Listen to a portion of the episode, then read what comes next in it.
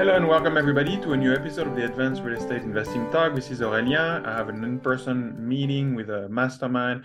We meet in London, Ontario once a month. Uh, details in the show note. And uh, Glen, glensutherland.com. Glen has a course about uh, flipping houses in the US and also now uh, multifamily investing. And Darcy, darcywhite.ca posts his thoughts uh, on some on, on a on a blog and you can uh, follow him that way. And today we wanted to discuss how to vet the sponsor of a deal. So sometimes people will approach you with a deal. Uh, the, typically, they are the general partners in a structure called a general partner, limited partner. Um, it's a syndication. And typically, the general partners are going to run the show, and the limited partners are involved to the extent they, they fund the deal, the down payment typically, and um, so how do you do we so the idea is for us to give you tips on how to to um to to to vet those sponsors to make sure that uh, you increase your chances to do well. Because you know the, the the numbers can promise something but um, it's very important to uh, to to vet the person you will be investing with because uh, they are the ones that are um, going to make sure that the the, the deal is successful or not. And I have a few criteria I've thought of. Um, so first of all, you want an experienced operator and you want to look at their track record. And ideally, if you can talk to people that have invested with them in the past to know, you know, how do they behave and type of question you can ask is how do they behave, you know, in, in case um, uh, things don't go uh, as planned, you know, are they good problem solvers? Uh, do they communicate when um, when when things happen uh, do they keep you in the loop? Do they do they keep you informed? Because that's that's also a, a, very important aspect of uh, of investing with someone else. Um, have they been through different real estate cycles how have they na- navigated them? Uh, like i said do they communicate during difficult times?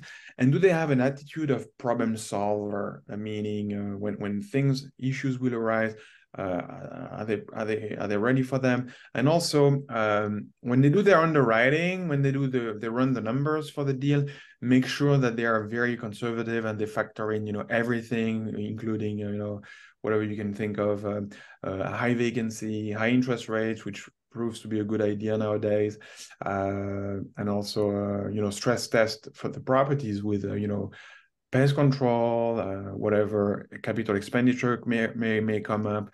Do they have a budget for that?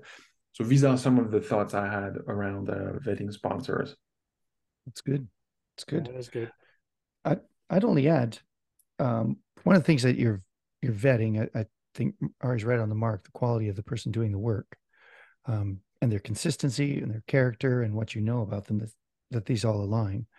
Um, the deal should be understandable, simple. It's not that what we do is really complicated. It's actually fairly simple things, and it should be simply described. So if when you're thinking about the person who's doing it and what they're describing to you, if they are able to clearly articulate what they're doing, it sounds like they've done it before. If it's full of digressions and oh yeahs and and this and that thrown in, it ends up sounding like a smorgasbord of bad ideas. There's a good chance that they've never walked through the process.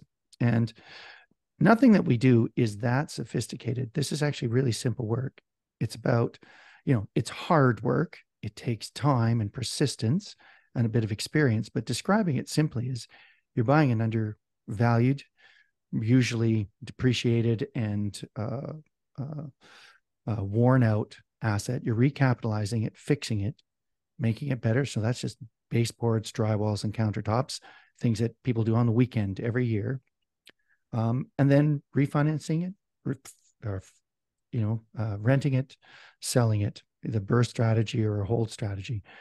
That's simply uh, simply described. If they can't describe simply what they're doing they're probably not sure of what they're doing. And i'd be concerned about that um, and if you don't understand it and you can't describe what they told you simply to your greatest yeah but and those yeah buts could be your partner your family member that critic that says, you know, yeah, but what about this? If you can't describe it simply to them, you probably don't understand the deal well enough. You should go back to that person and get it clearer.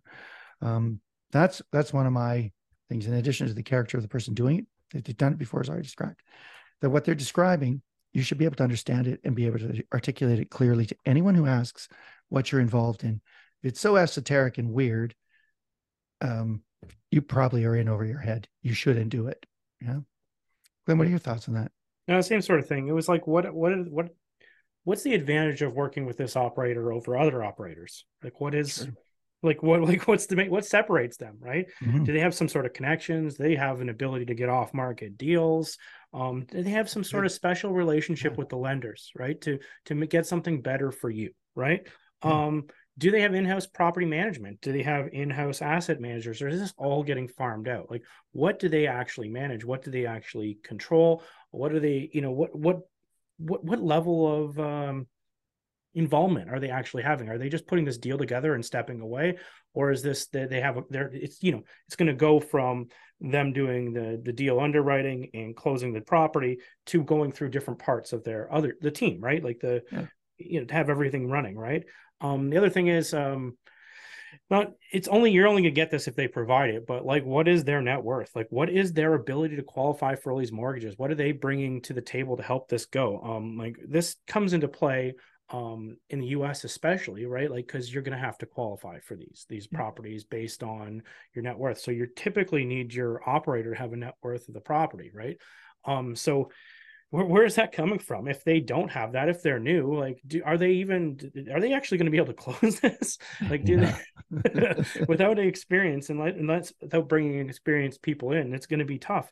And it even comes in um, as you're doing your own syndications. For people who are listening to this if they're wanting to be the active partner and they're going to build their teams out they have to think about the people they're bringing into their teams because sometimes um, i don't know if this is where we want to go down this path but like for me buying uh, apartment buildings in the US, I'm going to have to bring in a key principal to qualify for these these mortgages.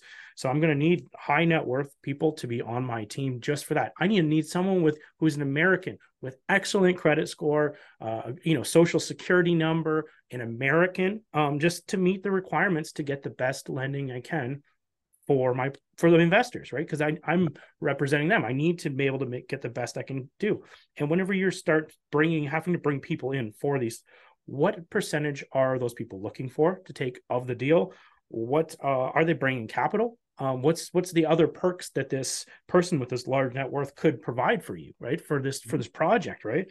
Um and what are the costs to do this? Not even just like you know the percentage of the gp side.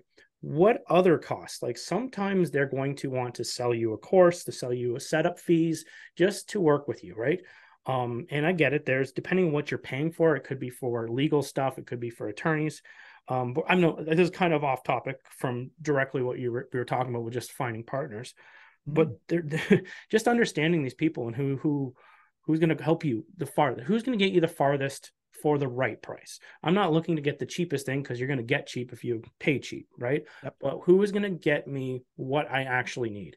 Like as a Canadian, there's going to be gaps that we're missing, right? And if I try to use this with even basing my qualifications for these mortgages based off my ITIN number, my international tax ID number, instead of like a social security number, I'm not going to get the best rates for the investors and it just trickles down.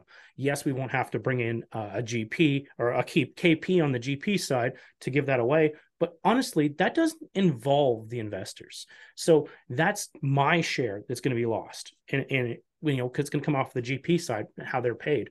So w- w- people get it confused and think that they're paying for this. So if you if it is a cost that should be you, it should be you paying it, right? Mm-hmm. I, I'm kind of going on, on a side rant, but it partnering with people to make these big projects go through is you're also going to have to vet these sponsors, right?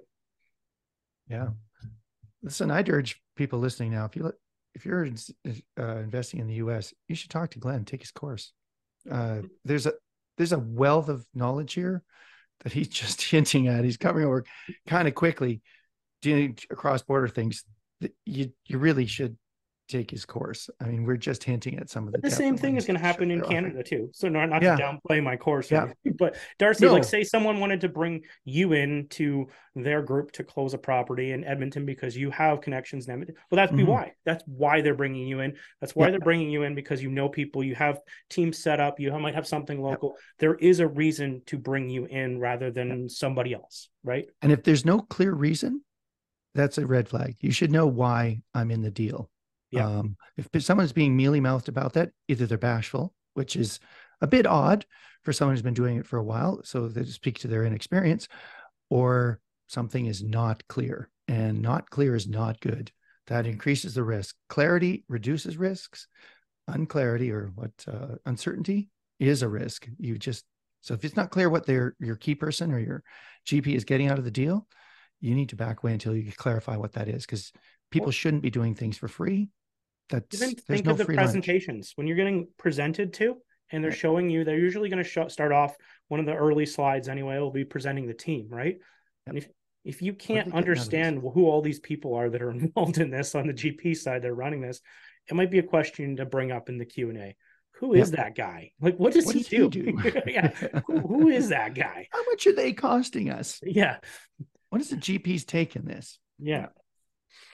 And yeah, oh no. we didn't even talk about that but we should, should be definitely asking what the GPLP split is. Yeah, without question. Because yeah. it is drastically different from place to place. Um, and the fees too. The fees. Yeah, are the fees? Someone taking a haircut I found on a, the uh, there is a guy named Nick Stageberg, and he has a very interesting way of doing business. He he's a he's a broker, so he has a broker's license.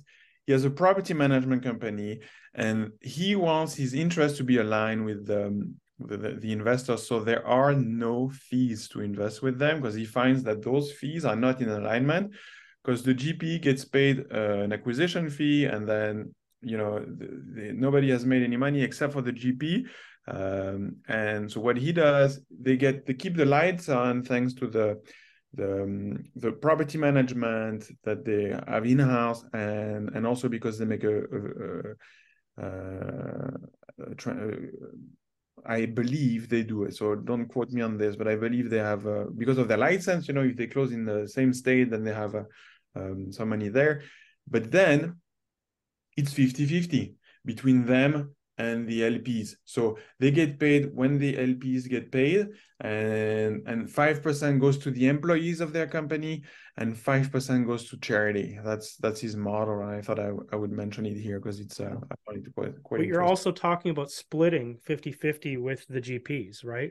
Um, so you that's that that's what you just said, right? Unless I misheard yeah. that, right? I, I am not hundred percent sure, so don't quote me on okay, this. Okay, okay. But, we didn't say a name anyway, so it doesn't it doesn't matter. But it's something to think about. Is some of these quite literally are splits 50-50 with the GP and LP side. Some of them are 730s. The ones that we're underwriting are 80-20s, right? Yeah, I'm 80-20. Our yeah. GPs get 20 fully vested from the moment, no fees, no cut on the transfer of the property. Just we only get it on the back end, 20% on the back end. Yeah, so you paid your prefer, preferred rate. So you say it's whatever you negotiated off the start. You pay yep. you get paid your amount every month.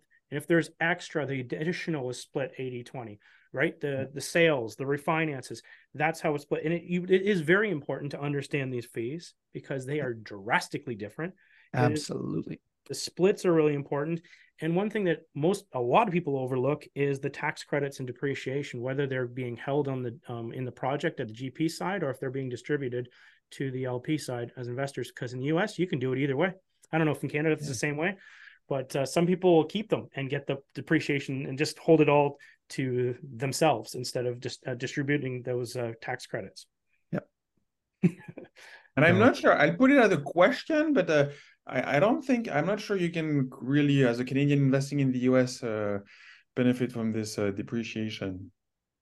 Well, it'll go on depending which kind of tax depreciation you're doing. If you're doing um, um, what do you call it, a segregated Cost seg. Oh, yeah, cost seg.